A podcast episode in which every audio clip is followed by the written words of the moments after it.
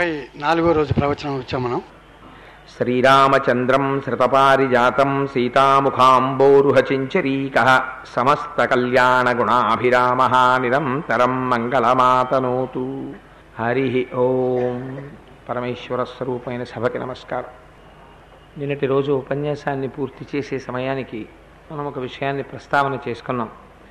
పక్షీచ శాఖా నిలయ ప్రహృష్ట పునః పునశ్చోత్తమ సాంత్వవాది సుస్వాగతాం వాచముదీరయాన పునః పునశ్చోదయ తీవహృష్ట అని ఆ చెట్టు మీద ఉండేటటువంటి పక్షి కూస్తోంది. ఆ పక్షి కూస్తోంది కాబట్టి ఆ చెట్టు కింద ఎవరైతే ఉన్నారో ఆ తల్లి తొందరలోనే భర్తృ సమాగమాన్ని పొందుతుంది అని చెప్పి ఆ త్రిజట చెప్పగా ఆ చుట్టూ ఉన్నటువంటి రాక్షస స్త్రీలందరూ సీతమ్మ తల్లి పట్ల వ్యగ్రతతో ప్రవర్తిస్తున్నవారు కొంతగా నెమ్ కొంత నెమ్మదించారు. అమ్మవారు కూడా కొంత ఉపశాంతిని పొందింది. త్రిజటా స్వప్నం అనేటటువంటిది శ్రీరామాయణంలో ఒక గమ్మత్తైన ప్రక్రియ. ఎందుచేత అంటే అది కథాభాగానికి సంబంధించినంత వరకు రాక్షస స్త్రీలు సీతమ్మ తల్లిని సంహరించడానికి ఉద్యుక్తులైనటువంటి పరిస్థితిలో త్రిజట తన స్వప్నాన్ని ఆవిష్కరించకపోతే రామాయణం అక్కడ ఆగిపోయేటటువంటి ప్రమాదము ఉన్నది. అందుచేత రామాయణం యొక్క కొనసాగింపునకు త్రిజటా స్వప్నము అత్యంత ఆవశ్యకము. రెండవది జట అన్న మాట వేదానికి సంబంధించింది. ఎందుకంటే ఘన జట అని పిలుస్తాం వేదం. అది చెప్పడంలో వేదమంత్రాన్ని ఉచ్చారణ చెయ్యడంలో ఘనాపాటి అని ఆ ఘన చెప్పగలిగిన వాళ్ళు జట చెప్పగలిగినటువంటి వాళ్ళు వేదంలో ఒక స్థాయికి చేరుకున్నటువంటి మహాపండితులు. అటువంటి వేదంలో ఆ వేదానికి సంబంధించినటువంటి జట అన్న మాట ఇక్కడ వేశారు త్రిజట అని. రామాయణంలో త్రిజటా స్వప్నంలో ప్రత్యేకించి సీతమ్మ తల్లి యొక్క స్వరూపాన్ని వాల్మీకి మహర్షి బయటపెట్టారు ఎవరా తల్లి? అంటే ఆవిడే సాక్షాత్తుగా గాయత్రి స్వరూపం. ఆ గాయత్రి మూడు కాలముల ఎందు మూడు రకములుగా కనపడుతుంది. ఉదయకాలంలో సంధ్యావందనం చేసినప్పుడు ఒక పేరుతో పిలుస్తాం. మధ్యాహ్నం సంధ్యావందనం చేసినప్పుడు ఒక పేరుతో పిలుస్తాం. సాయంకాలం సంధ్యావందనం చేసినప్పుడు ఒక పేరుతో పిలుస్తాం. మూడు కాలములలో సంధ్యావందనం చేసేటప్పుడు మూడు పేర్ల చేత పిలువబడి ఉపాసన చెయ్యబడి ఈ లోకమునంతటిని రక్షించి ఐశ్వర్యముతో ప్రారంభించి జ్ఞానము వరకు సమస్తము ఇయ్యగలిగినటువంటి అమ్మ యొక్క స్వరూపమే గాయత్రీ స్వరూపం. అటువంటి గాయత్రీ స్వరూపంగా నిరూపించారు ఈ త్రిజటా స్వప్నంలో అది వేదవాక్కు. సంప్రదాయములు ఎన్నైనా ఉండొచ్చు కానీ ఏ సాంప్రదాయం వాళ్ళైనా సరే సంధ్యావందనం విడిచిపెట్టడానికి మాత్రం వీల్లేదు. ఉపనయనం చేసుకున్న ప్రతివారు వారు ఏ సంప్రదాయము వారైనా సంధ్యావందనం చెయ్యవలసిందే గాయత్రి మంత్రం చెయ్యవలసిందే. ఆ గాయత్రి మంత్రంలోంచే బుద్ధి ప్రచోదనం వస్తుంది. అటువంటి గాయత్రీ స్వరూపంగా అమ్మవారిని ఆవిష్కరించి తదనంతరం అమ్మవారికి జరిగినటువంటి శుభముల చేత ఎడమ కన్ను అదరడం ఎడమ తొడ అదరడం కట్టుకున్న పట్టుపుట్టం కొద్దిగా కిందకి జారడం మొదలైనటువంటి విశేషముల చేత అమ్మవారికి త్వరలో శుభము ఉన్నది అని మళ్ళీ కథాపరంగా ఒక నరకాంతకి ఏ శు- ఏ రకమైనటువంటి శకునములు జరిగితే రాబోయేటటువంటి శుభం సంకేతింపబడుతుందో అటువంటి రకమైనటువంటి శకునముల చేత మహర్షి సీతమ్మకి జరగబోయేటటువంటి శుభాన్ని ఒక్కసారి జ్ఞాపకం చేశారు. అక్కడ వరకు జరిగిన తరువాత రాక్షస స్త్రీలందరూ ఉపశమించారు. తల్లి మాత్రం విశేషమైన ఖేదపడింది. రామాయణానికి ఉన్నటువంటి గొప్పతనం ఏమిటంటే రావణాసురుడు దేనివల్ల మరణించాడు? అంటే రావణాసురుడు మరణించడానికి కారణం హనుమ చెప్పారు సుందరకాండ చిట్ట చివరిలో రేపటి రోజున చెప్తారు. రావణుడు ఏనాడో నిహతుడైపోయాడు అని చెప్పారు వానరులతో. రావణుడు బ్రతికి లేడు. రావణుడు ఎప్పుడో చచ్చిపోయాడు. ఎందుకు చచ్చిపోయాడు? అమ్మవారి పాతివ్రత్యం చేత మరణించాడు అన్నారు. మరి రాముడెందుకు వెళ్ళి వెయ్యడం బాణం? అంటే నిమిత్తము అన్నారు. అంటే అమ్మవారికి అయ్యవారికి అభేదం. అయ్యవారి యొక్క శక్తి స్వరూపమే అమ్మవారు. మహాపతివ్రత అయినటువంటి స్త్రీ పట్ల ప్రవర్తించకూడని ప్రవర్తనతో పది నెలల పాటు ప్రవర్తించడం చేత రావణాసురుడు తాను మరణించడానికి కావలసినటువంటి సంభారములను మూట కట్టేసుకున్నాడు. కట్టేసుకుని ఇంకా పండు రాలిపోవడానికి సిద్ధపడిపోయిన దానిగా తయారై వెళ్ళి యుద్ధభూమిలో రాముని ఎదుట నిలబడ్డాడు. పాపము పండిపోయింది కనుక బాణం వేసి రాముడు కొట్టేశాడు. అందుచేత రామాయణంలో అందుకే సీతాయాశ్చరితం మహత్ అని పేరు పెట్టారు మహర్షి. ఒక పతివ్రత ఒక స్త్రీ ఎటువంటిది సాధించగలదో నిరూపించారు రామాయణంలో. అమ్మవారిలో ఒక గొప్పతనం ఉంది రామాయణంలో. త్రిజటా స్వప్న వృత్తాంతం చెప్పడానికి కారణం అంత శోకమూర్తిగా కనపడుతున్న సీతమ్మ కేవల సాధారణ స్త్రీ కాదు. ఆవిడ సాక్షాత్ పరాశక్తి స్వరూపం. త్రిజటా స్వప్నం చెప్పడం చేత అమ్మవారిని మీరు జగన్మాతగా గాయత్రిగా గుర్తిస్తే రామాయణం ప్రాచ్యపాఠంలో ఒక విషయం ఉంది. అమ్మవారి అమ్మవారు ధరించేటటువంటి కేశభూషణాన్ని హనుమ చేతిలో పడగానే ఇలా పట్టుకోగానే పర్వతం కదిలితే ఎలా ఉంటుందో అటువంటి స్పందన ఆయనలో వచ్చింది. ఎందుకంటే ఆ ఆభరణం జగదంబ అయినటువంటి శక్తి స్వరూపం ఆదిశక్తి యొక్క ఆభరణం. అందుకే హనుమ చేతిలో అమ్మవారి ఆభరణం పడనంతసేపు ఆయన స్వరూపం ఒకటి. అమ్మవారి ఆభరణం ఆయన చేతిలో పడ్డ తర్వాత ఆయన స్వరూపం ఒకటి. ఇంకా తర్వాత నుంచి ఉతికి ఆరేసేస్తారు అంత రాక్షస భంజన ఉంటుంది. అది అమ్మవారు శక్తిని కటాక్షించింది అక్కడి నుంచి. అందుచేతనే రామాయణంలో అమ్మవారెవరో గుర్తుపట్టు అని చెప్పడానికి సాక్షాత్తుగా వేదవాక్కుగా మహర్షి ఆవిష్కరించారు అమ్మవారి స్వరూపాన్ని. అయితే ఎలా తెలుస్తుందండి అంటే పెద్దలు దాని మీద పరిశోధన చేశారు. పరిశోధన చేసి నిన్నటి రోజున త్రిజటా స్వప్నంలో రామచంద్రమూర్తి వచ్చినప్పుడు మొట్టమొదట యుక్తాం హంస సహస్రేణ స్వయమాస్తాయ రాఘవ శుక్ల మాల్యాంబరధరోర్ లక్ష్మణేన సహాగత. వేయి హంసలు మోస్తున్నటువంటి శిబికలో వచ్చినటువంటి రామ రామచంద్రమూర్తి ఆ తరువాత నాలుగు దంతములతో ఉన్నటువంటి ఏనుగు మీదకు మారతారు. అక్కడి నుంచి ఎనిమిది వృషభములు పూంచినటువంటి రథములోకి ఎక్కుతారు ఈ వాహనములు ఈ సంఖ్య వీటిని మీరు బీజాక్షరంలోకి మారిస్తే గాయత్రీ మంత్రం కిందకు వచ్చేస్తుంది అని పరిశోధన చేసి నిరూపణ చేశారు. మంత్రశాస్త్రాన్ని వేదికల మీద వ్యాఖ్యానం చేయకూడదు కాబట్టి ఈ పాటి చాలు. సీతమ్మ తల్లి సాక్షాత్ గాయత్రీ స్వరూపము అని నిరూపించింది త్రిజటా స్వప్నం.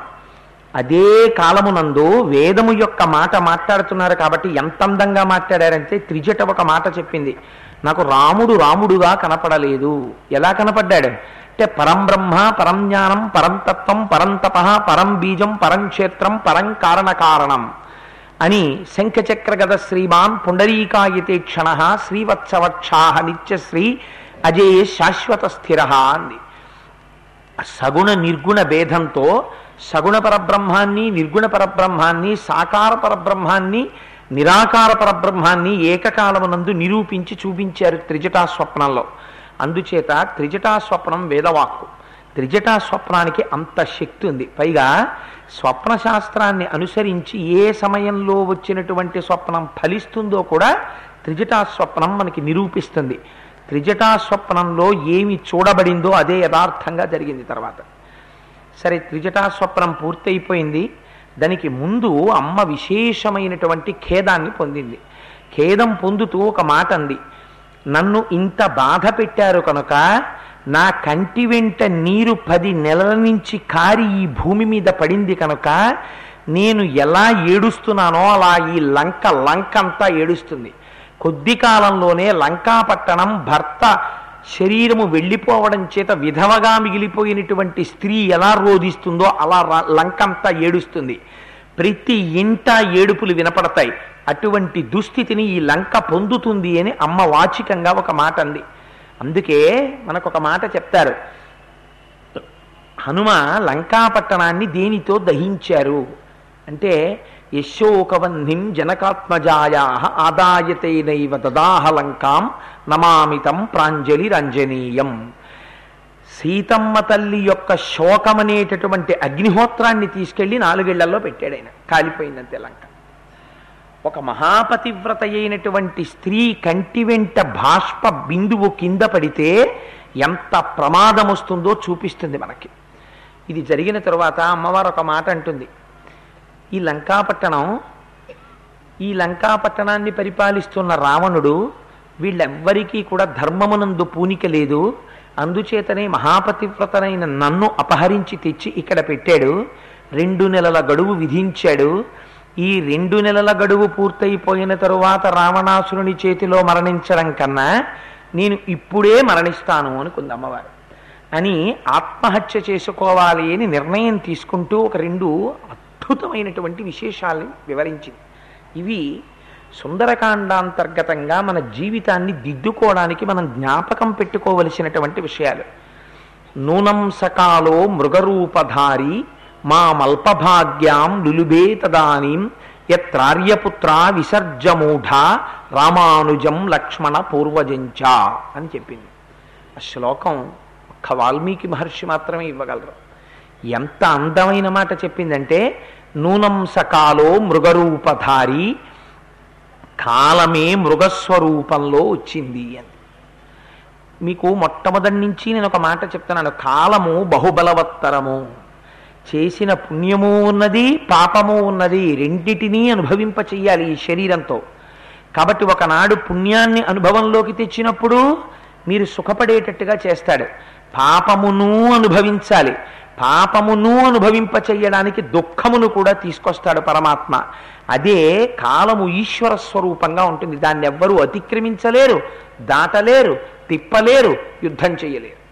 దాన్ని ఎవ్వరూ శాసించడం కుదరదు. ఆ కాలము మృగస్వరూపంతో వచ్చింది అంది అమ్మ. ఇందులో రెండు గొప్ప అర్థాలున్నాయి. మృగస్వరూపంతో కాలము రావడం కేవలం సీతమ్మకే అపకారమా? కాలస్వరూపంతో మృగం రావడం రావణాసురుడు పడిపోవడానికి కూడా జ్ఞాప గుర్తా. అవతార ప్రయోజనం రీత్యా చూస్తే రావణాసురుడు నిహతుడవడానికి కారణం. రావణాసురుడు నిహతుడవ్వాలి అంటే ఎవరి చేత నిహతుడవుతాడు? కేవలము నరుడి చేతిలో మరణిస్తాడు. కేవలము నరుడి చేతిలో మరణించడం నిజమైతే రాముడు నరుడిగా వచ్చాడు కనుక కబంధుడు వెంటనే రావణాసురుడి యొక్క గుర్తు ఎందుకు చెప్పకూడదు. చెప్పలేదు. సుగ్రీవుడు చెప్పలేదు. జటాయువు చెప్పలేదు. ఎందుకు చెప్పలేదు? వాడికున్న తపశ్శక్తి అటువంటి శక్తి ఉంది. పైగా వాడి దగ్గర ఉన్నటువంటి సైన్యం అంత పెద్ద సైన్యం ఉంది. ఆ స్థితిలో ఒక్కడిగా నరుడిగా రాముడు వెడితే నరుడికి ఉండేటటువంటి అలసట రాముడి మీద ఉంటుంది. ఎందుకంటే యుద్ధకాండలో ఆయన కూడా అలసట పొందారు. అందుకనప్పుడు మిత్రబలం కావాలి. ఒక నరుడు కార్యాన్ని సాధించడానికి ఏమీ ఉండాలో వాటిని నిరూపిస్తోంది రామాయణం. అందుకని నరకాంతగా అమ్మవారు వెళ్ళింది. పెడితే వాడు అనరాని మాటలన్నీ అమ్మవారిని అన్నాడు. పది నెలల పాటు అన్నాడు కొన్ని వేల సంవత్సరములు చేసినటువంటి తపస్సుతో ఉన్నటువంటి శక్తి తనని రక్షించడానికి వీలు లేని స్థితిలోకి పడిపోయింది. ఇలా పడిపోవాలంటే ఆవిడ వెళ్ళాలి. పైకి తాను ప్రమాదం పొందింది. ఆంతరమునందు ఫలితం రావణాసురుడు పొందుతున్నాడు. నూనం సకాలో మృగరూపధారి మా మల్పభాగ్యాం లులుభేతదానీం నన్ను మోహపెట్టింది అంది. యథార్థం. కాలం మోహపెడుతుంది కాలస్వరూపంలోనే పతనమైనా జరగాలి కాలస్వరూపమైనే కాలస్వరూపంలోనే ఉద్ధరణైనా జరగాలి. నా జీవితంలో విశాఖపట్టణంలో నేను చదువుకునే రోజుల్లో అనుకోకుండా సంపత్ వినాయకుడి గుడి ముందు నుంచి వెళ్ళిపోతున్న రోజుల్లో ఒక మహాత్ముడు చేస్తున్న ప్రసంగం చెవిలో పడి సైకిల్ మీద ఒక అకౌంట్స్ పుస్తకం కోసమని ఫ్రెండ్ దగ్గరికి వెళ్తున్న వాడిని ఆగి సైకిల్ స్టాండ్ వేసి ఆ లోపలికి వెళ్ళి లోపలికి వెళ్ళడానికి జనంలో చోటు చాలక గోడ బయట నిలబడి చేతులు కట్టుకుని ఒక్క ఇరవై ఐదు నిమిషాల సేపు ఒకనాడు రామాయణం గురించి ఒక మహానుభావుడైన శ్రీభాష్యం అప్పలాచార్య స్వామి వారి ప్రసంగాన్ని వింటే అది నా జీవితాన్ని మార్చింది. ఎందుకు ఈ మాట చెప్పానంటే నా గొప్పతనమని నేను చెప్పడం లేదు.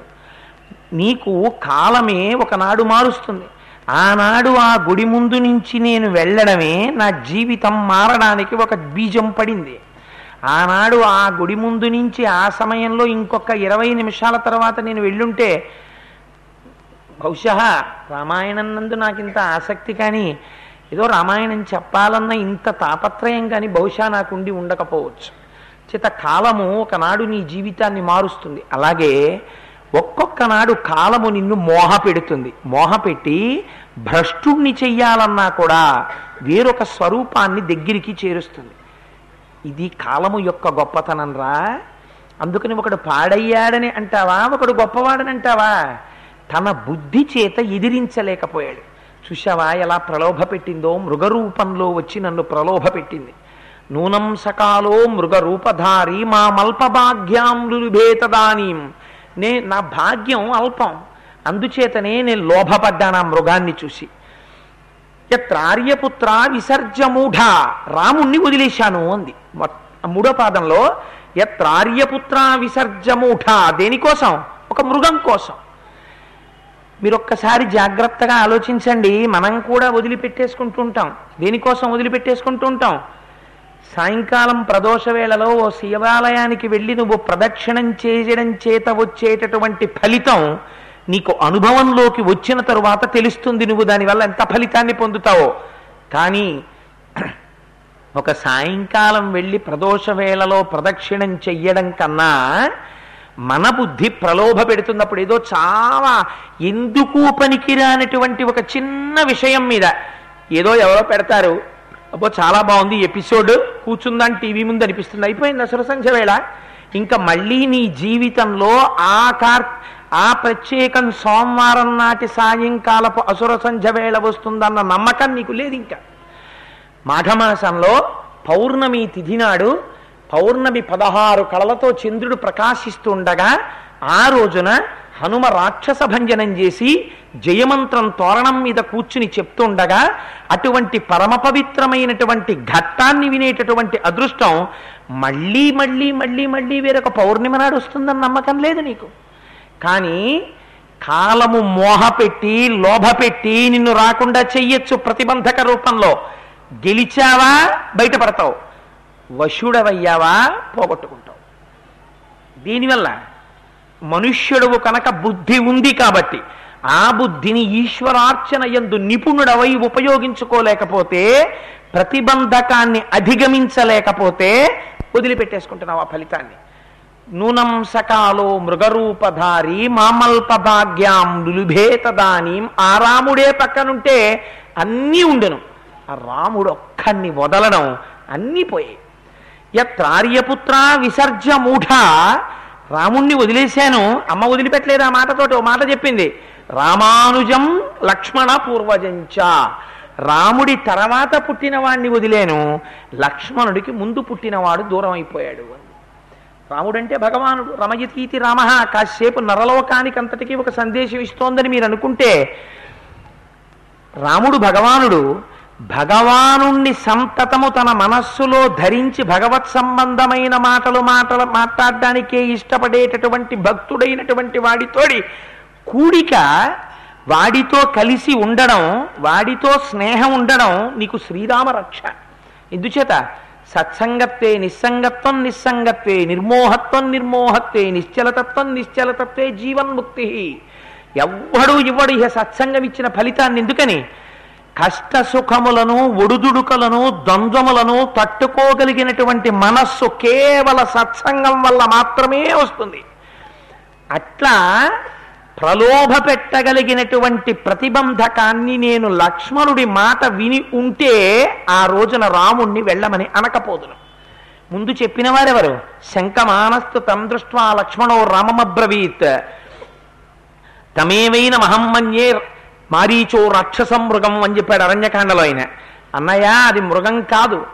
ఎక్కడైనా బంగారు చర్మంతో వెండి చుక్కలతో మృగం ఉంటుందా అన్నయ్య? ఎందరో ఋషుల్ని తిన్నాడన్నయ్య వీడు మృగం కాదు. వీడు మాయామారీచుడన్నయ్య నువ్వు వెళ్ళకు అన్నాడు. అమ్మా నమ్మకమ్మా సీతమ్మ అన్నాడు. ఎంత మాట అంది తల్లి? ఒకవేళ దొరకకపోతే చంపి చర్మం పట్టాలయ్యా వన సమాప్య వనవాసానం. రాజ్యస్థానం పునశ్చన అంది. అరణ్యకాండలో. అరణ్యవాసం అయిపోయి మనం మళ్ళీ అయోధ్యకి వెళ్ళిపోయాక ఈ జింక చర్మం పట్టుకెళితే భరతుడు సంతోషిస్తాడంది. ఎంత లోభ పెట్టింది నన్ను ఆ రోజున మృగం? లక్ష్మణుడి మాట నేను కాని విని ఉన్నట్టుంటే ముందు రాముణ్ణి వెళ్ళమని అన్నా లక్ష్మణుడు చెప్పిన తర్వాత అమ్మో లక్ష్మణుడు చెప్తున్నాడు వద్దులేండి అని ఉండుంటే రాముడు వెళ్ళకపోను. పక్కన ఉన్నటువంటి భాగవతులు భక్తులు ఈ పని నీకు మంచిది కాదు నీకు శ్రేయస్కరం కాదు నువ్వు చెయ్యకు దానికి వల్ల నువ్వు ప్రమాదంలోకి వెళ్ళిపోతావు. ఆ పని మీద పూనికతో ఉండకు నువ్వు భగవంతుడి వైపుకుండు అది నమ్మకు అది మాయ అది యథార్థము కాదు అది అసత్యము అని చెప్తున్న లక్ష్మణుడి మాట తోసేయడం ఫలితం లక్ష్మణుని యొక్క అగ్రజుణ్ణి పోగొట్టుకోవడం. రామానుజం తర్వాత ఎవరు వెళ్ళిపోయారు? రాముడు వెళ్ళిపోగానే రాముడితో పాటే ఫలితం అంతా కూడా వెళ్ళిపోయింది.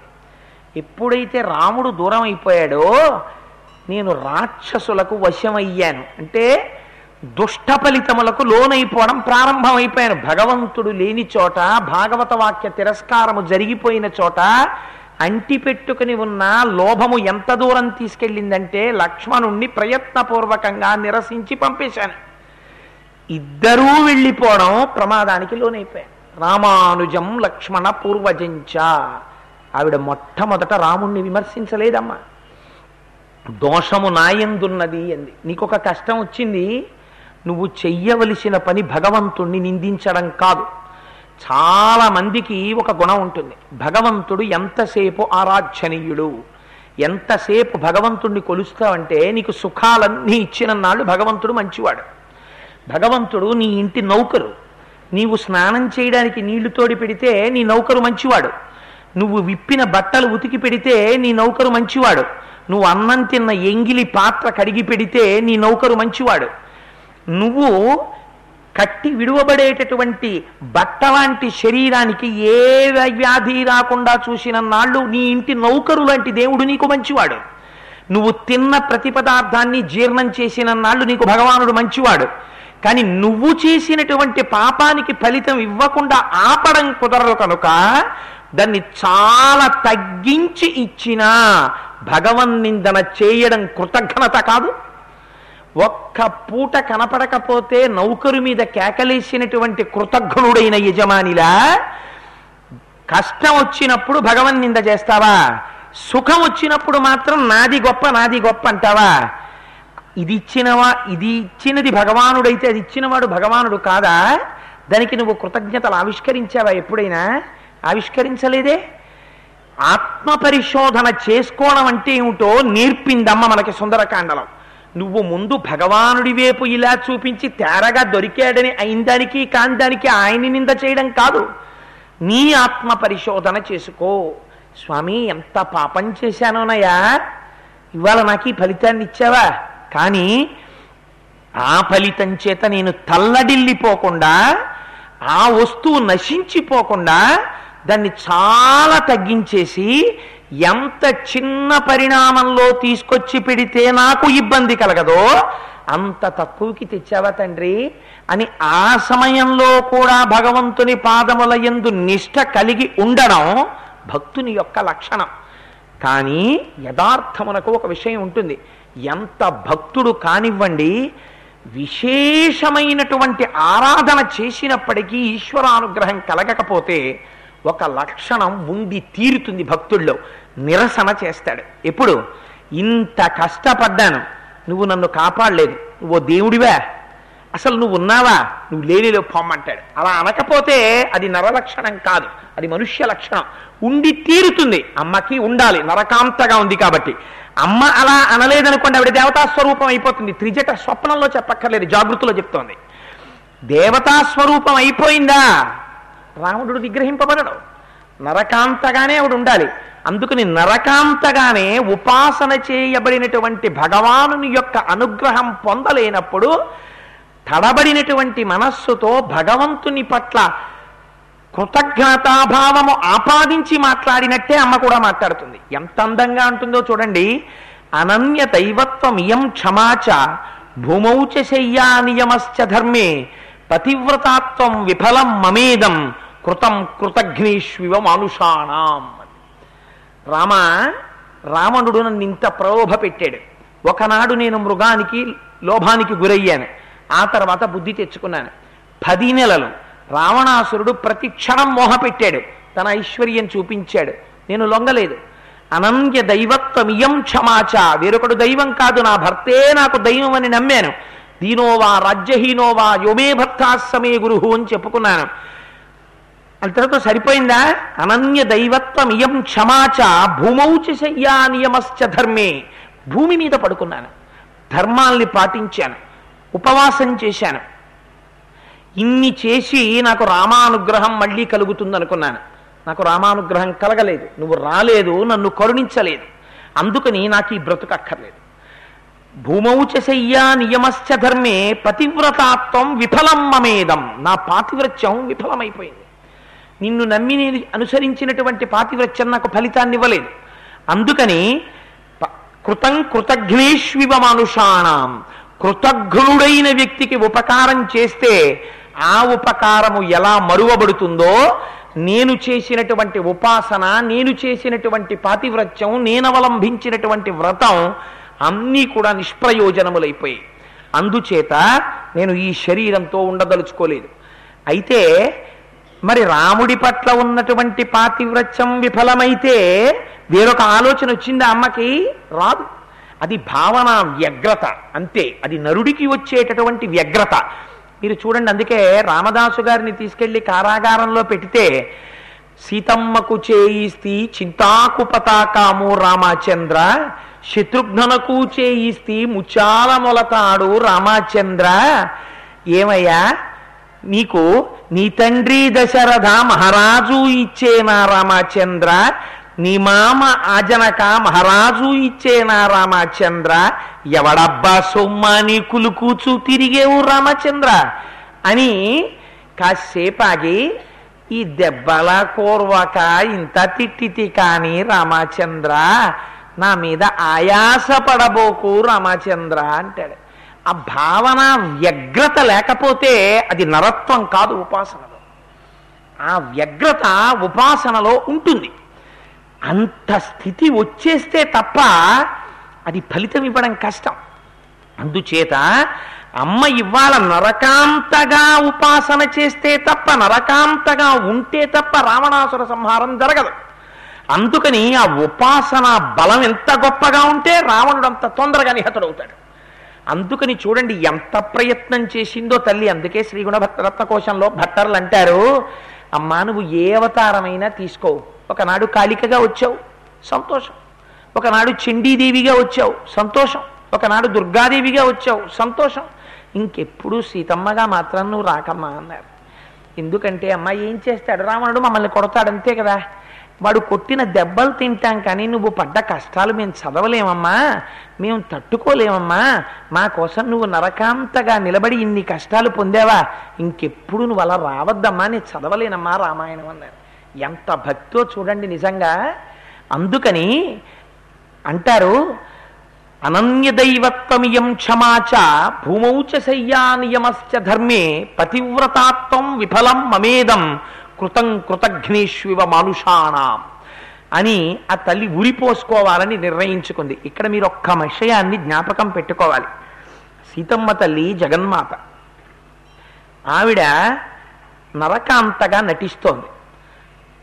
భర్త ఉన్నటువంటి స్త్రీ ఒక వ్రతం చెయ్యాలంటేనే భర్త యొక్క అనుమతి ఉండాలి. మీరు ఒక్క విషయం ధర్మశాస్త్రంలో బాగా జ్ఞాపకం పెట్టుకోండి. ఇవాళ రేపు తెలిసి తెలియని పనులు చాలా ఎక్కువైపోయాయి. శాస్త్రం ఏం చెప్పిందంటే మీరు ఏదైనా ఒక వ్రతాన్ని ప్రారంభం చేస్తే దానికి అనుమతిని వేడుకోవాలి. భర్త గారి దగ్గరికి వెళ్ళి ఆయన ప్రత్యక్షమైనటువంటి దైవస్వరూపం. ఏమంటే ఇవాళ నేను ఈ వ్రతం ప్రారంభిస్తున్నాను. భర్తే కైలాస గౌరనోమికి పసుపు కుంకం పట్టరావచ్చు ఆయనే కారులో తీసుకెళ్ళి అందరినీ పిలుపులు పిలిచి రావచ్చు. ఆయనే అంటే సుబ్బలక్ష్మి గారు నీకు తోడొస్తారే గుళ్ళోకి వెళ్ళని చెప్పి ఉండుండొచ్చు. అయినా నువ్వు నోము చేసుకునే ముందు మాత్రం వంగి భర్త పాదములకు ముందు నమస్కారం చెయ్యాలి. చేసి పీట మీద కూర్చునే ముందు ఏమండి నేను కైలాస గౌరి నోము చేసుకుంటున్నాను మీరు నన్ను అనుమతించి కటాక్షించి ఈ వ్రతం పూర్తయ్యేటట్టుగా నన్ను ఆశీర్వచనం చెయ్యండి. అంటే భర్త ఆశీర్వచనం చేసి నువ్వు వ్రతం చేసుకో కూర్చో పీటల మీద. అని అనుమతిస్తే అది సమగ్రతని పొందుతుంది. ఒకవేళ తెలియక అలా నమస్కారం చేయకపోయినా ఆంతరమునందు భక్తి ఉన్నవారు కాబట్టి రేవతి గారి వ్రతం పూర్తవుతుంది. అందుచేత ఆ కా భర్త యొక్క అనుమతిని స్వీకరించాలి వ్రతం చేసే ముందు. ఆ వ్రతాన్ని వ్రతం చేసేటప్పుడు భర్త యొక్క అనుమతి అవసరం. భర్త అనుమతి లేకుండా ఊళ్ళో అందరి కాళ్ళకి నమస్కారాలు పెట్టి భర్త కాళ్ళకి మాత్రం నమస్కారం పెట్టకుండా ఆయనకి టిఫిన్ చేయడం మానేసి గంటల గంటలు పూజామందిరంలో కూర్చుంటే ఫలితం ఉండదు పైగా నీ స్వధర్మాన్ని విడిచిపెట్టావు కాబట్టి పాపము నీ ఖాతాలో జమ చేస్తారు. ఎవరి ధర్మం వారిదే. నువ్వు ఆయనకి ప్లేట్ ఇడ్లీ తయారు చేయి నేను యథార్థమైన మాట చెప్తున్నాను ధర్మశాస్త్రంలోంచి. ప్లేటు ఇడ్లీ తయారు చేసి పళ్ళెల్లో పెట్టి ఆయనకి పెట్టు. ఆయన ఆ రెండు ఇడ్లీలు ఆయన కూర్చుని తిని వెళ్ళిపోతే నీ ఇంట్లో వెంకటేశ్వర స్వామి వారు వచ్చి ఇడ్లీ తిని వెళ్ళిపోయినట్టే నీ ఖాతాలో ఆ ఫలితం పడిపోతుంది. ఆడదానికి అదృష్టం ఇచ్చేసింది ధర్మశాస్త్రం. పురుషుడు తనంత తాను ప్రయత్నపూర్వకంగా మనసు నిలబెట్టి పూజ చెయ్యాలి. అలా నివేదన చేసి ఈశ్వరుడు అంగీకరిస్తేనే వాడి ఖాతాలో ఫలితం. స్త్రీకి అలా ఉండదు. భర్త యందు దైవాన్ని చూసి చేస్తే స్త్రీ ఖాతాలో ఆ పుణ్యాన్ని వేసేస్తాడు. ఇన్ని రహస్యాలు ఇన్ని ధర్మాలు తెలుసున్నటువంటి సీతమ్మ ఉరి పోసుకుంటుందా? అలా పోసుకోవచ్చా? ఉరి పోసుకుని ప్రాణం విడిచిపెట్టచ్చా? ఆత్మహత్య మహాపాతకం కదా. మరి అటువంటి సీతమ్మ ఆత్మహత్య చేసుకుంటుందా? అంటే ఇన్ని ధర్మములు తెలుసున్న వ్యక్తి కూడా ఆత్మహత్య చేసుకోవడం తప్ప వేరొక మార్గం లేనంత దారుణమైన స్థితిలోకి నెట్టిన వాడికి అమ్మ ఇక్కడ విషం తాగుదామంటే ఇచ్చేవాడు లేడురా అంది. ఇది గమ్మత్తు. చచ్చిపోదామంటే పొడుచుకుందామంటే కత్తిచ్చేవాడు లేడురా ఇక్కడ అంది. రాక్షసత్వం అంటే ఏమిటో తెలుసా అండి? మిమ్మల్ని బతుకుదామంటే బతకనివ్వడు. పోన్లేరా నీ చచ్చిపోతానంటే మిమ్మల్ని చావనివ్వడు. చావనివ్వడు బతకనివ్వడు. చావనివ్వక బతకనివ్వక మీరు ఉడికిపోతుంటే బాధ పెట్టిన వాడే రావణాసురుడు. పేపర్లలో అప్పుడప్పుడు మనం చదువుతుంటాం ఇక్కడ వివాహం చేసుకుని అమెరికా తీసుకెళ్ళి తీసుకెళ్ళిన దగ్గర నుంచి ఓ గదిలో పెట్టి చావగొట్టడమే పనిగా కొట్టి ఆఫీస్కి వెళ్ళిపోయే ముందు తాళం వేసి వెళ్ళిపోతే ఏదో ఒక్కనాడు ఫోన్ దొరికితే నేను ఇక్కడ చాలా కష్టాలు పడుతున్నాను అని చెప్తే ఆ కష్టాలు తలుచుకొని గుండెలు బాదుకుని ఇక్కడ ఉన్న వాళ్ళు అక్కడికి ఎలా వెళ్ళాలో తెలిసే లోపల ఆవిడ చనిపోయిందని ఫోన్ వస్తే ఆ తర్వాత ఆవిడ భౌతిక కాయం వస్తే ఎవరేం చేయగలుగుతున్నారు? మీరు పేపర్లు చదవట్లేదా? లేడా రావణుడు బతికి? అందుకే రావణ కాష్టం రగులుతూనే ఉంటుంది. అందుకే రామాయణం వింటే నువ్వు రాక్షసుడవో నువ్వు మనిషివో నిన్ను నువ్వు పరిశీలించుకోవడానికి ఒక అవకాశం కలుగుతుంది. ఆనాడు అబలయైనటువంటి ఆ స్త్రీ ఏమీ చేసి ఉండి ఉండకపోవచ్చు కానీ పరమేశ్వరుడు అన్నవాడు ఒకడున్నాడు ఉన్నాడు ఉచ్చులో పట్టి చచ్చేటటువంటి జన్మ కొన్ని కోట్ల కోట్ల జన్మలను అనుభవిస్తావు మనం చుట్టలా అలా పోతుంటే పరిగెత్తుకొచ్చి కర్రకు తాడేసి దాని పీకకేసి పట్టుకుని ఇటుకాళ్ళు అటుకాళ్ళు తాళ్ళేసి కట్టి సైకిల్ మీద పెట్టుకుని పట్టికెళ్ళి దాన్ని పీక కోసి చంపడం చాలా కష్టం కాబట్టి రోకళ్ళు పట్టుకొచ్చి కడుపు మీద కొడతారు. కొట్టి చంపుతారు కొన్ని కొన్ని జంతువుల్ని. అలా కోట్ల జన్మలెత్తుతావు నువ్వు చేసిన అపచారానికి. చూడటం లేదనుకుంటున్నావేమో? చూసే కన్నోటుంది ప్రపంచంలో అది సర్వకాలముల ఎందు చూస్తోంది జ్ఞాపకం పెట్టుకో. ఇంత దారుణం అమ్మ సిద్ధపడిపోతే లోపల నువ్వు అంతఃపురంలో కూర్చొని ఫలహారాలు చేస్తూ అమ్మని దండన విధించమని ఒక స్త్రీ మీద రాక్షస స్త్రీల్ని పురికొల్పి నేను క్షేమంగా ఉన్నాననుకుంటే నువ్వు క్షేమంగా ఉన్నావా? ఆవిడ తన కేశపాశంతో ఉరిపోసుకోవలసినటువంటి స్థితిని కల్పించిన వాడు పుత్ర మిత్ర కళత్రాదులతో నశించిపోయాడు. పరమ యథార్థం. ఇది బ్రహ్మగారు వాల్మీకి ఇచ్చిన వరం. ఆచమనం చేస్తే కనపడితే రాశారు. త్రేతాయుగంలో రామాయణం జరిగింది కదండి. చాలా సంవత్సరాలు అయిపోయింది కదండి. ఇప్పుడు పనికొస్తుందా అండి? చొప్పదంటూ ప్రశ్నలు ఎయ్యకు ఎంతకాలం పర్వతాలుంటాయో ఎంతకాలం నదులుంటాయో అంతకాలం రామాయణం ఉంటుంది. అంటే రామాయణంలో చెప్పబడిన ధర్మమే నీకు అనువర్తిస్తుంది. నువ్వు అది ఎంచుకో ఆ ధర్మాన్ని ఎంచుకో చాలు. అందుకని అమ్మ అటువంటి వ్యగ్రతని పొందితే ఈ ఫలితం ఎవరి ఖాతాలో పడిపోతోంది? రావణాసురుడు పొందబోతున్నాడు ఈ పాపాన్ని. ఎంత మాటంది అమ్మ. ఇవాళ నేను చనిపోదామంటే ఇక్కడ నాకు విషం ఇచ్చేవాడు లేడు. ఎంత దారుణమో చూడండి. పోన్లేరా నేను బతికుండను చచ్చిపోతాను ఇంత విషం ఇచ్చేయండి ఇవ్వరు వాడు. పోను కత్తి ఇవ్వరు వీళ్ళెవరు పోను చచ్చిపోతాను వీళ్ళు ఒప్పుకోరు. ఓ తాడు ముక్కో ఏదో వెతుక్కుంటే వీళ్ళు పట్టుకుంటారు నన్ను. అందుకని నేనేం చెయ్యాలి? నా శరీరంతోనే నేను చచ్చిపోవాలి. ఎంత గమ్మత్తో చూడండి. అందుకని దీర్ఘమైన కేశపాశం ఉన్నదే దాంతోటే ఉరిపోసేసుకుంటానండి ఇదో గమ్మత్తు. అసలు అలా పోసుకోవడం కుదురుతుందా? కాదు. ఆంతరమనంది ఇంకొక రహస్యం. అసలు ఇప్పటి వరకు అనుకోని సంఘటనలు ఒకదాని మీద ఒకటి జరిగిపోతున్నాయి. వచ్చి శిశుపావృక్షం మీద కూర్చున్న తర్వాత ఈవిడితో ఎలా మాట్లాడాలో అర్థం కాక కొట్టుకుంటున్నవాడు పైన ఒక ఆయన ఉండిపోయాడు. ఇప్పుడు ఈయనతో ఎలాగో అలా మాట్లాడించాలి. అలాంటి స్థితిలో ఏం మాట్లాడతాడో చూడ్డానికి అగ్ని పరీక్ష పెట్టింది. నీకు ఏం చెయ్యాలో తెలియని పరిస్థితి గందరగోళం అయోమయం ఏర్పడిపోయింది అనుకోండి జీవితంలో. ఆనాడు అనుకోకుండా నీ వె- నోటి వెంట నీ కులదేవత యొక్క నామం. అది శివాను ఈశ్వరాను రామాను నారాయణాను ఏమీ బాధలేదు కానీ నీ నోటి వెంట అనుకోకుండా శ్రీరామ శ్రీరామ శ్రీరామ శ్రీరామ నీ నామమెంత రుచిరా శ్రీరామ నీ నామమెంత రుచిరా అని ఒక్క ఐదు నిమిషాలు ఏం చెయ్యాలో తెలియని పరిస్థితిలో నీ నోటి వెంట రామనామం వచ్చేస్తోంది అనుకో అంటే నీ మనస్సు అంత విశ్వాసాన్ని పొంది ఉంది భగవంతుడి మీద. పరీక్ష ఎవరికి పడుతోంది? హనుమకి పడుతోంది. ఇలాంటప్పుడు ఏం మాట్లాడతాడో చూద్దామని. ఎవరెవరిని పరీక్ష చేశారు?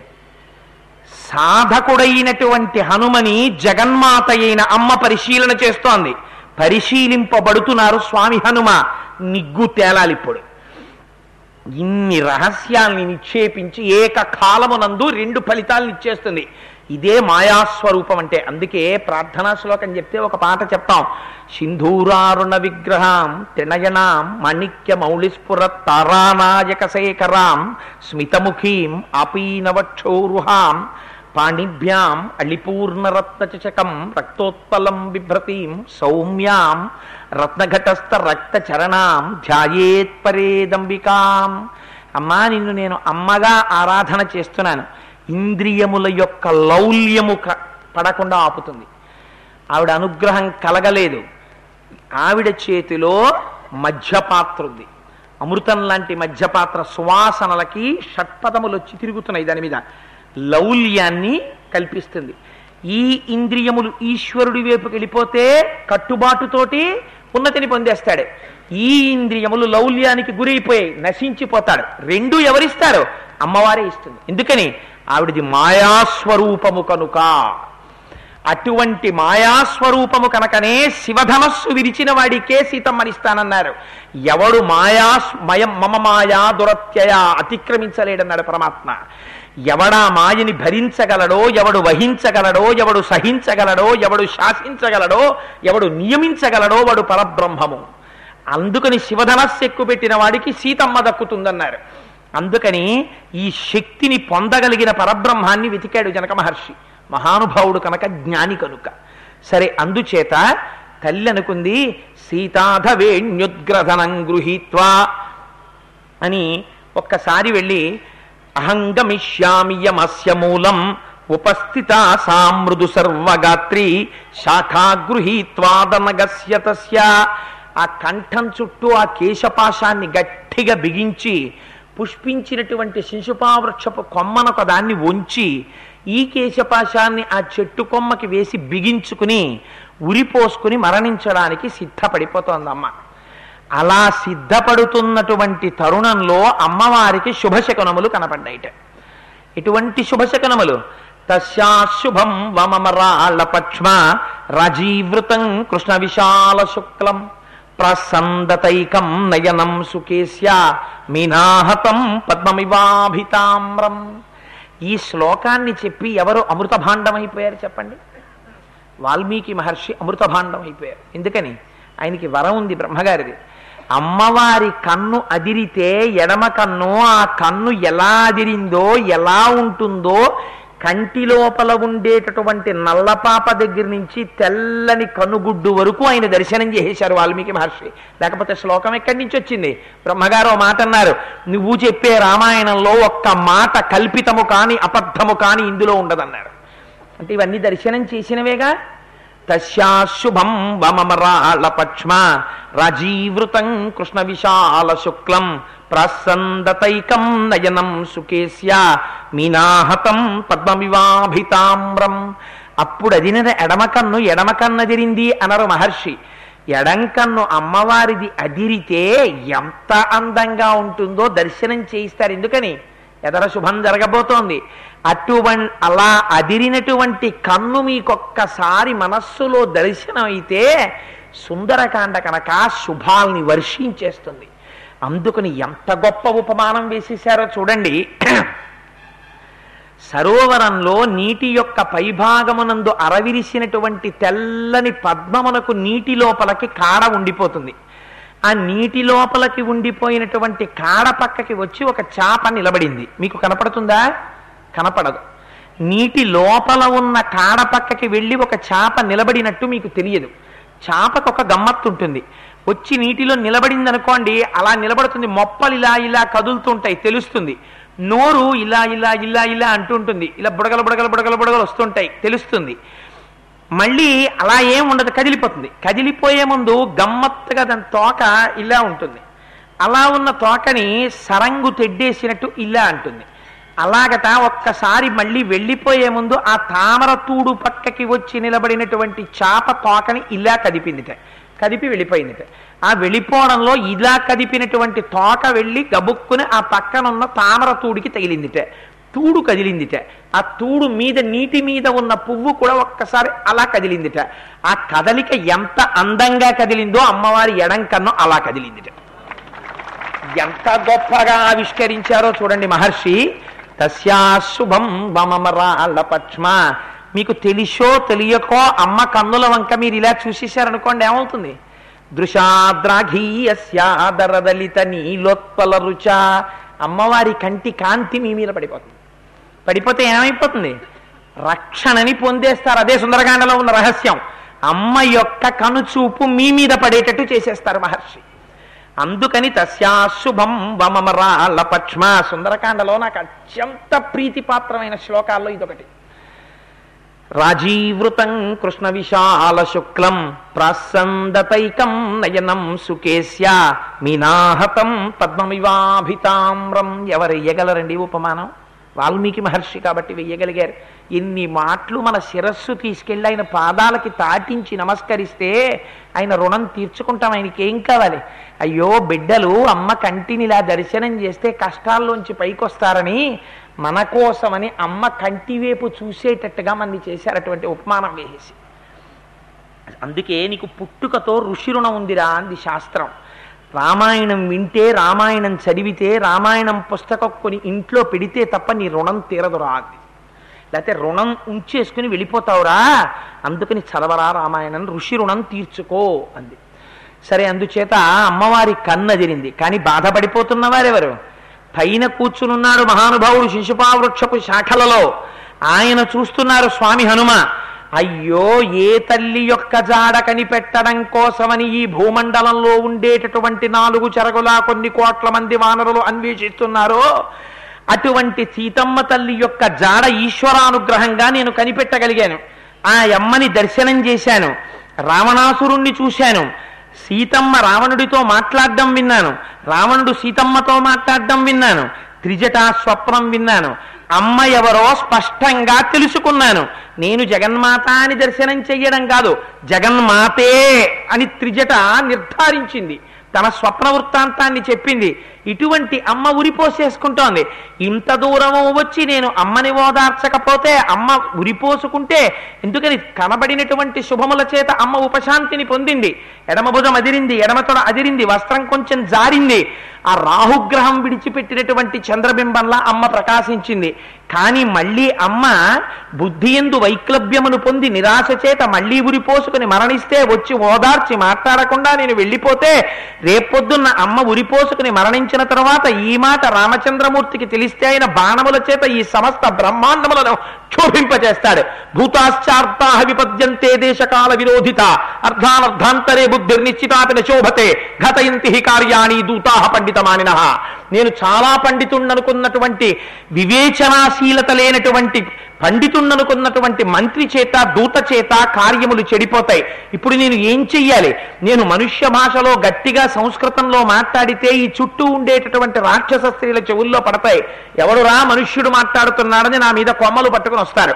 వచ్చిన తర్వాత నాకు వారికి యుద్ధం జరుగుతుంది. జయాపజయములు విధి నిర్ణీతములు. వెళుతున్నప్పుడు నేను సముద్రంలో పడిపోవచ్చు. లేదా నేను వాళ్ళని గెలవచ్చు. లేదా వాళ్ళు నా చేతిలో ఓడింపబడచ్చు.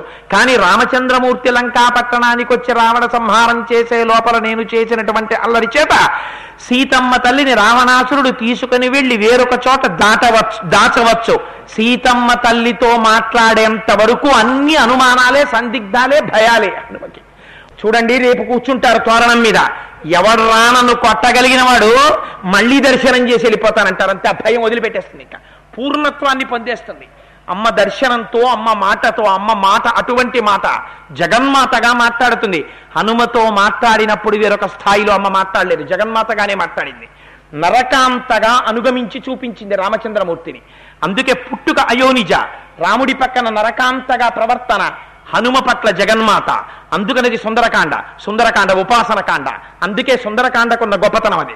సరే అందుచేత నేను ఏం చెయ్యాలి? ఎలా మాట్లాడాలి? ఏ భాషలో మాట్లాడను? నేను వానర భాషలో మాట్లాడితే అమ్మకు అర్థం కాదు. మనుష్య భాషలో మాట్లాడితే రాక్షసులు గుట్టుపడతారు.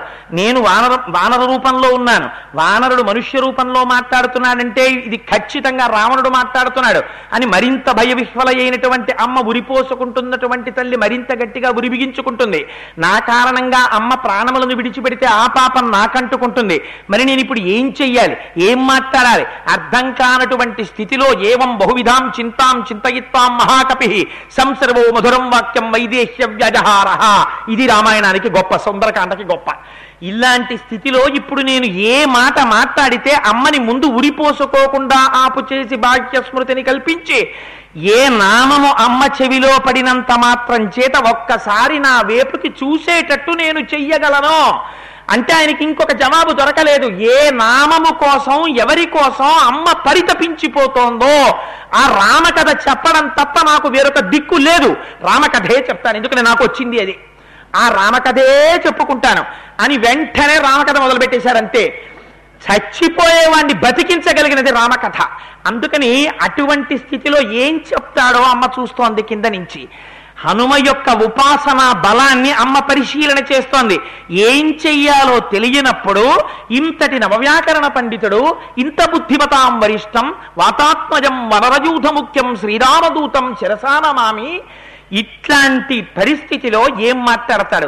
రామకథే మాట్లాడతాడు ఇది ఆయన బలం. అందుకని చూస్తానయా అనుకుంది. వెంటనే ఆయన అన్నారు రాజా దశరథో నామ రథకుంజర వాజిమాన్. పుణ్యశీలో మహాకీర్తి రుజుర్రాశి మహాయశ అని ప్రారంభం చేశారు. పూర్వకాలం కోసల దేశాన్ని దశరథుడనేటటువంటి మహారాజు పరిపాలిస్తుండేవారు. చక్రతు చక్రవర్తుల యొక్క వంశంలో జన్మించినటువంటి వాడు తపస్సులలో రాజర్షులతో సమానమైనటువంటి వాడు ఇంద్రుడితో సమానమైనటువంటి పరాక్రమము కలిగినటువంటి వాడు. అసే విపరీతమైనటువంటి ఐశ్వర్యాన్ని సంపాదించినటువంటి వాడు అందరి యొక్క ఐశ్వర్యాన్ని రక్షించినవాడు తన ధర్మమును గుర్తిరిగినవాడు ఇతరుల యొక్క ధర్మమును రక్షించేటటువంటి స్వభావం ఉన్నవాడు.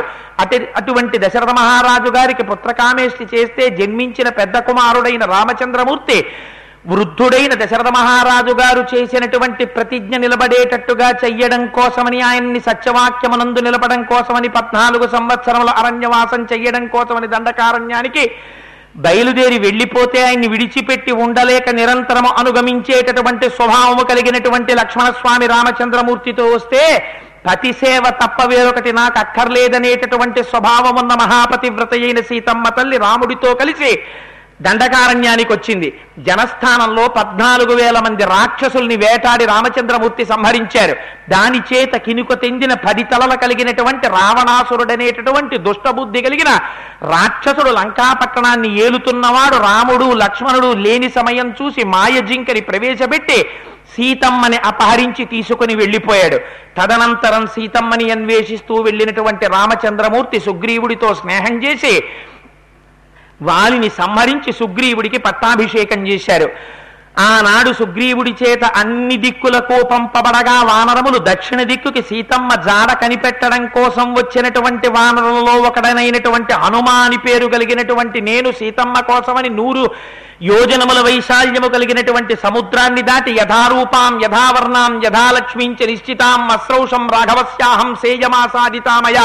రాముడు సీతమ్మ ఎలాంటి కాంతితో ఎలాంటి నగలతో ఎలాంటి వస్త్రంతో ఎలా ఉంటుందని నాకు చెప్పాడో అలాంటి సీతమ్మని ఈ శిశుపావృక్షం మించి ఇక్కడే ఈ కింద చూసి నేను ధన్యుడనయ్యాను అని ఆపేశాడు. ఆపేసేసరికి ఇంతవరకు వినపడనటువంటి రామకథ చెవిన పడింది అప్రయత్నంగా తన కంఠానికి చుట్టుకుంటున్నటువంటి జుత్తుని అమ్మ విడిపించేసింది. విడిపించేసి ఒక్కసారి అన్నాళ్ళకి వినపడిందిరా రామనామం సగం తనకి తెలుసున్న కథ. సగం తెలియని కథ. ఇన్నాళ్ళకి నా జాడ కోసమని రాముడి పనుపున మనిషి వచ్చాడు. అని పరమ సంతోషంగా ఒక్కసారి చెట్టు మీదకి ఇలా తలెత్తి చూసిందిట. చూసేటప్పటికీ అమ్మ చెవిలోకి మాత్రమే వినపడేటట్టుగా దగ్గర దగ్గరగా వచ్చి ఆ ఆకులు తొలగించి ముందు కాళ్ళు రెండు బాగా ముందుకు చాపి వెనపకాళ్ళతో కొమ్మ పట్టుకుని పగడాల మూతి లాంటి మూతితో రామనామం చెప్తూ రామకథ చెప్తున్నటువంటి సుగ్రీవ సచివుడై మహానుభావుడు తత శాఖాంతరే లీనం దృష్ట్వా చలిత మానసావేష్టితార్జున వస్త్రం తం విద్యుత్ సంఘాత పింగళం. తెల్లటి వస్త్రములు ధరించినటువంటి వారై మెరుపుల గుప్పుల పింగళ వర్ణంతో మిరిసిపోతున్న పచ్చటి నేత్రాలతో తెల్లటి పంచె కట్టుకుని దగ్గరగా అమ్మకి కనపడ్డారు. కనబడగానే అమ్మ ఆ కొమ్మ విడిచిపెట్టి నేల మీద పడి స్పృహ తప్పిపోయింది. ఎందుకని స్పృహ తప్పిపోవడం? మరి ఇంత మంచి మాట విని కూడా? అంటే అమ్మో వానరం కనపడింది. నిద్రలో వానరం కనపడకూడదు కలలో. నాకు కలలో వానరం కనపడింది అంటే తాను కలలో ఉందో నిద్రపోతోందో జాగృతిలో ఉందో కూడా తెలియనంతటి దుఃఖ స్థితిలో ఉన్నది అమ్మ బాహ్యమునందు. నరకాంతగా ఇంత కష్టం ఉంటే కానీ వాడి పాపం దగ్గర పడదు. అందుకని ఆ తల్లింది నేను ఒక్కటే కోరుకుంటున్నాను. స్వప్నంలో వానరం కనపడకూడదు. కానీ నాకు కనపడింది. దానివల్ల ఏ కీడు జరగబోతోందో? స్వస్థస్తు రామాయ సలక్ష్మణాయ తథాపితుర్మే జనకస్య రాజ్ఞ. ఈ లోకానికి నేర్పింది పతివ్రతగా తల్లి. తనకి అపకారం కాదుట. ఆ పీడకలు వస్తే ఏమనుకోవాలి? ఇవాళ రేపు గుళ్ళల్లో పూజలు చేయించడంలో నేను చిత్ర విచిత్రమైన వ్యక్తుల్ని చూస్తున్నాను. భర్త బ్రతికుండగా తన పేరు మీద పూజ చేయించుకుంటుంటారు కొంతమంది. ఎంత అమంగళకరం అది. ఏ పూజ చేసినా భర్త పేరు మీద జరిగితే చాలు ఆయన ఇంటికి యజమాని. ఆయన పేరు చెప్పి సపుత్రకస్య సబాంధవస్య అని మాట చెప్తే ఆ ఇంట్లో ఉన్న సభ్యులందరూ వచ్చేస్తారు. గమ్మత్తు కొంత కొంతమంది ఇవాళ అది కూడా ఎంత వ్యగ్రతని పొందేసిందంటే భర్త బ్రతికుండగా తమ పేరు చెప్పుకుని పూజలు చేయించుకుంటుంటారు. కొంత కొంతమంది పుట్టింట వాళ్ళని చూశాను. వాళ్ళని లెంపకాయే కొట్టాలో లేకపోతే వాళ్ళ బుద్ధి గడ్డి తిన్నందుకు తీసుకెళ్ళి పెద్దల దగ్గర కూర్చోపెట్టి నేర్పాలో నాకు తెలియదు కానీ వాళ్ళ ఇళ్ళల్లో పూజలు జరుగుతున్నప్పుడు వాళ్ళ ఇళ్ళలో సత్యనారాయణ వ్రతం చేసుకుంటే వాళ్ళ ఇంట్లో రుద్రాభిషేకం చేస్తే కూతురు పేరు చెప్తారు మనవడి పేరు చెప్తారు అల్లుడి పేరు చెప్పరు. నేను చూశాను కొన్ని కుటుంబాలు ప్రభో అందుకని గుండెలు బాదుకుని చెప్తున్నాను ఇవాళ. అల్లుడు కా- అల్లుడు నీకు కానివాడా? కూతురు నీ కూతురా అల్లుడు అల్లుడి పేరు లేకుండా నీ కూతురి పేరు చెప్పి గోత్రం చెప్తే దాని అర్థం ఏమిటి? పుట్టింటి వాడివై కన్న తండ్రివై నువ్వు అలా చెప్పచ్చా పూజలో? తెలిసి చెప్తున్నావా? తెలియక చెప్తున్నావా? ఎంత అమంగళకరమైన మాట ఆ మాట? అసలు అలాంటి ప్రయత్నాలు చెయ్యొచ్చా? ఎంత ఇవాల్టి రోజున ఎంత చిత్ర విచిత్రమైన పోకడలు వచ్చాయో చూడండి. సుందరకాండ ఎందుకు మనకి శిరోధార్యం అంటే ప్రవర్తన నేర్పుతోంది సీతమ్మ తల్లి మనకి. పీ- చూసింది ఎవరు వానరాన్ని? సీతమ్మ చూసింది. ఎవరికి పీడ రావాలి? సీతమ్మకి రావాలి. ఆవిడేమంది స్వస్యస్సు రామాయ సలక్ష్మణాయ లక్ష్మణునితో కూడినటువంటి రాముడికి మంగళం కలగాలి. రాముడికి ఏదైనా అమంగళం జరిగితే నాకు అమంగళం జరిగిపోయినట్టే. రాముడు సుఖంగా ఉంటే నేను సుఖంగా ఉన్నట్టే. ఇది కదా పతివ్రత మహాభాగా ఛాయానుగత సదా. ఈ పూజ ఇంట్లో స్త్రీ చేస్తే దేవేంద్రుడికి అమరావతి అధికారం ఎక్కడి నుంచి వచ్చింది? శచీదేవి పూజ వల్ల వచ్చింది. నీ అందుకే ఇంటిని చూసి ఇల్లాల్ని చూడండి అంటారు. ఇల్లాలు సక్రమంగా ఇంట్లో ప్రవర్తిస్తే బయట భర్తకి అమంగళం కూడా తొలగిపోతుంది. నేర్పింది సీతమ్మ తల్లి. ఆ తర్వాత ఎవరిని చెప్పింది? తథాపితుర్మే జనకస్య రాజ్ఞ. పుట్టింటి వాళ్ళ యొక్క వైభవాన్ని కోరద్దని ఏ స్త్రీని శాసించలేదు ధర్మశాస్త్రం. తప్పకుండా కోరు. కానీ ముందు భర్త గురించి అడగాలి అత్తవారి గురించి అడగాలి. నువ్వు ఈ నా కూతురుంది నా కూతురు ఎప్పుడైనా అత్తవారింటికి వెళ్ళిన తర్వాత నా గురించి పూజ చేస్తే నేను అంగీకరించను. ముందు చేయవలసిన పూజ తన మామగారి గురించి చెయ్యాలి తన అత్తగారి గురించి చెయ్యాలి తన భర్త గురించి చెయ్యాలి తన వరదుల గురించి చెయ్యాలి. తదనంతరం నా పేరు చెప్పు. మా నాన్నగారు సంతోషంగా ఉండాలి క్షేమంగా ఉండాలని కోరుకో. మా నాన్నగారు క్షేమంగా ఉండాలని ముందు చెప్పి తర్వాత మా మామగారు క్షేమంగా ఉండాలన్న పూజ నువ్వు ఎప్పుడూ చేయకు. అని నా కూతురికి చెప్పి నేను అత్తవారింటికి పంపిస్తాను. ఎందుకు చెప్తున్నాను ఈ మాట అంటే లోకమునకు తెలియాలి. ఆడపిల్ల ఆడపిల్లే అలాగే నా ఇంటికి వేరొక పిల్ల కోడలిగా వస్తుంది. ఆ పిల్ల పూజ చేస్తున్నప్పుడు తన పుట్టింటి వారి అభ్యున్నత కలగాలని ముందు పూజ చేస్తే నేను అంగీకరించను. తప్పమ్మ అలా చేయకూడదు. ఈ ఇంటి కోడలుగా నువ్వు ముందు నా క్షేమాన్ని కోరు. నీ అత్త క్షేమాన్ని కోరు. నీ భర్త క్షేమాన్ని కోరు. నీకు మరుదులు లేరు నువ్వు అదృష్టవంతురాలి అందుకని నువ్వు నీ అంటే నా గురించి చెప్పాను కాబట్టి ఉపమానం చెప్పానండి. వేరొకరి మీద పెట్టడం ఎందుకని? అందుకని ఆడపిల్ల అనేటటువంటిది అటు నుంచి ఇటొచ్చి ఉద్ధరించాలి. ఇటు నుంచి అటెండి ఉద్ధరించాలి. ఆడపిల్ల ఎంత గొప్పదో చూడండి మన వాళ్ళు. ఆడదంటే ఏదో అమాయక. అందుకే మొగాడికి పేరైతే మగాడంతే. ఆడపిల్లకి పుడుతున్న ఆడపిల్ల ఇక్కడ పుట్టింది కానీ అక్కడ ఉద్ధరిస్తుంది ఆవిడ. అక్కడ ఉద్ధరించడానికి ఇక్కడ ట్రైనింగ్ పొందుతోంది. ప్రవేశంలో ఉందంతే ఇక్కడ నీకు. అందుకని పోస్టింగ్ తర్వాత ఇస్తారు ఎక్కడికి వెళ్ళాలో. అక్కడ ఉద్ధరిస్తున్న ఆడపిల్ల ఈడ పిల్ల కాదా పిల్ల? ఇక్కడ న్యాసంగా కొన్నాళ్ళు ఉంటుంది అంతే నువ్వు ఎంత అందంగా పిల్లని తయారు చేయగలిగితే అందంగా అంటే నల్లగా ఉన్న పిల్లని తెల్లగా చేస్తానా? వాషింగ్ మిషన్లో వేస్తానా? సబ్బెట్టి తోగుతానా అది కాదు అంత సంస్కారం నేర్పాలి. నేర్పితే ఈ పిల్ల ఆడపిల్లై ఆ వంశాన్ని అంత వృద్ధిలోకి తీసుకొస్తుంది. ఇది ఆడపిల్ల గొప్పతనం. రామచంద్రమూర్తికి అంత వైభవం వచ్చిందంటే మా అమ్మ సీతమ్మ. అందుకని చూపిస్తున్నారు మహర్షి స్వస్యస్సు రామాయ సలక్ష్మణాయ కథాపితుర్మే జనకస్య రాజ్ఞ. నా తండ్రి జనక మహారాజు క్షేమంగా ఉండాలి తప్పేం లేదు. ముందు రామలక్ష్మణులకు అడిగింది తర్వాత జనక మహారాజు గారికి అడిగింది అడగాల ఆడపిల్లలాగా. ఎంత అందంగా చెప్పిందో చూడండి. అంత బాధలో కూడా ధర్మం తప్పదమ్మా. అని ఆవిడ అనుకుంటుంది. అసలు నాకు నిద్ర వస్తే కదా కల రావడానికి అసలు నేను నిద్రే పోలేదు రామచంద్రమూర్తి గురించి నిరంతరం తపస్సు చేస్తున్న నాకు నిద్ర ఎక్కడొస్తుంది నిద్రే లేని నాకు కలెక్కడి నుంచి వస్తుంది కాబట్టి ఇది బహుశా నిరంతరం నేను రాముణ్ణి తలుచుకుని తలుచుకుని తలుచుకుని తలుచుకుని ఉండడంలో రామకథ విన్నట్టుగా ఒక భ్రాంతికి లోనయ్యాననుకుంది. అనుకుని మళ్ళీ పైకి చూసింది మళ్ళీ స్వామి అక్కడే ఉన్నారు. అరేరే ఈ వానరం ఇక్కడుంది. వెంటనే ఆవిడంది నమోస్తు వాచస్పతయే సవజ్రిణి స్వయంభువే చైవ హుతాశనాయ చ. అన్నేన చొక్తం యదిదం మమగ్రతో. వనౌకసా తచ్చతదాస్తు నాణ్యథ. ఇంద్రుడితో కూడుకుని ఉన్నటువంటి పక్కన ఇంద్రుడున్నటువంటి బృహస్పతికి నమస్కారం అగ్నిదేవుడికి నమస్కారం చతుర్ముఖ బ్రహ్మగారికి నమస్కారం. వీళ్ళందరూ వాక్కునికి అధిష్టాన దేవతలు. అందుకని ఈనాడు ఈ చెట్టు మీద కూర్చున్నటువంటి వానరుడు ఆయనకి ఆవిడికి ఆవిడికి హనుమాన్ తెలియదు. ఆ వానరుడు ఏ మాట చెప్పాడో రాముడు సుగ్రీవుడి పను రాముని పనుపున నేను వచ్చాను దూతగా అని చెప్పాడు. అది సత్యమగుగాక అని అమ్మ ఒక్కసారి దేవతల్ని ప్రార్థన చేసింది. ఏది సత్యం కావాలన్నా ఏది ఫలితం కావాలన్నా దేవతారాధనం చేత వస్తుంది. అమ్మ నేర్పింది మనకి. నమోస్తు వాచస్పతయే సవజ్రిణే స్వయంభువే చై వహుతాశనాయ చ. అనీన చోక్తం యదిదం మమగ్రతో వనౌకసా తచ్చతదస్తు నన్యథ అని నమస్కారం చేసింది. చేసిన తరువాత స్వామి హనుమ కొంచెం కిందకి కిందకి కొమ్మల దగ్గరికి వచ్చారు. వచ్చి అమ్మ వంక చూసి అమ్మా నేను అబద్ధం చెప్పలేదమ్మా. నేను యథార్థం చెప్పానమ్మా. నేను రామదూతనమ్మా. సుగ్రీవుని సచివుణ్ణమ్మా నన్ను నమ్మమ్మా. ఆశ్వాసం పొందమ్మా అన్నారు. అంటే అమ్మ అంటుంది కళ్యాణి బదగాదేయం లౌకికి ప్రతిభాతిమా ఏతి జీవంతి మానందో నరం వర్ష శతాదపి అంది.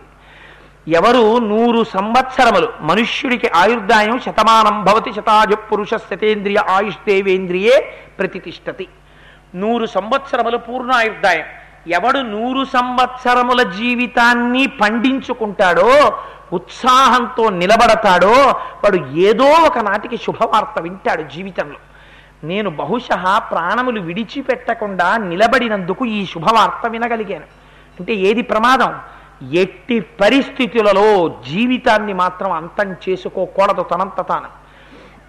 అని అమ్మ ఈ మాట చెప్తే హనుమ అంటారు అమ్మా నువ్వెవరమ్మా? సురాణాం మసురాణాం వా నాగగంధర్వ రక్షసాం యక్షాణం కిన్నెరాణం వా కాంస్త్వం భవసి శోభనే. అమ్మా నువ్వు రావణేన జనస్థానాబలాద్యపకృతా ఇది. సీతాత్మసి భద్రంతే తన్మమాచక్షపృచ్ఛత అమ్మా నువ్వు దేవతలకు చెందిన దానివా యక్షులకు చెందిన దానివా గంధర్వులకు చెందిన దానివా కిన్నెరులకు చెందిన దానివా కింపురుషులకు చెందిన దానివా వశిష్ఠుడి మీద అలిగి వచ్చిన అరుంధతివా అగస్త్యుడి మీద అలిగి వచ్చిన లోపాముద్రవా దేవతాకాంతవా నిన్ను చూస్తుంటే అమ్మా నీ పాదములు భూమి మీద ఆం నీ పాదములు భూమి మీద ఆంతున్నాయి అందుచేత నువ్వు దేవతాస్త్రీవి కావు. నీలో రాజలక్షణములు కనపడుతున్నాయి కాబట్టి నువ్వు ఖచ్చితంగా క్షత్రియ వంశానికి సంబంధించినటువంటి ఇల్లాలివై ఎవరో ఒక మహారాజు భార్యవై ఉంటావని నేను అనుకుంటున్నాను. అమ్మా ఒకవేళ నువ్వు కానీ జనస్థానంలో రావణుని చేత అపహరింపబడిన మాయమ్మ సీతమ్మ తల్లివి కాదు కదా అన్నారు. ఆయన ఎప్పుడో గుర్తుపట్టారు ఈ విషయాన్ని. కావలసినదేమిటి? సమాశ్వాసాన్ని అమ్మ పొందాలి. ఆయన ఎందు అమ్మకి విశ్వాసం ఏర్పడాలి. విశ్వాసం ఏర్పడిందని గుర్తేమిటి? తన నోటితో చెప్పాలవును నేనే సీతమ్మని అని. అంటే బాహ్య స్మృతిలోకి వచ్చి తన ఎందు విశ్వాసం కుదిరింది. విశ్వాసం కుదిరాక వస్తువు ఇవ్వాలి ఉంగరాన్ని. అసలు ముందు విశ్వాసం కుదరకుండా ఉంగరం ఇస్తే ఇన్ని మాయలు చెయ్యగలిగిన వాడు జింకని సృష్టించగలిగిన వాడు రామరామాంకితమైన ఒక ఉంగరాన్ని సృష్టించలేడని అమ్మాయి నమ్ముతుంది అందుకని ఉంగరం చూస్తే నమ్మదు. అందుకని ముందేది కలగాలి? మాట చేత ఆశ్వాసమును కల్పించాలి. చచ్చిపోతున్న వాళ్ళని మాటతో బతికించారు హనుమ. వాక్కుకున్న శక్తిని నిరూపించింది కాబట్టి కాండ సుందరకాండ.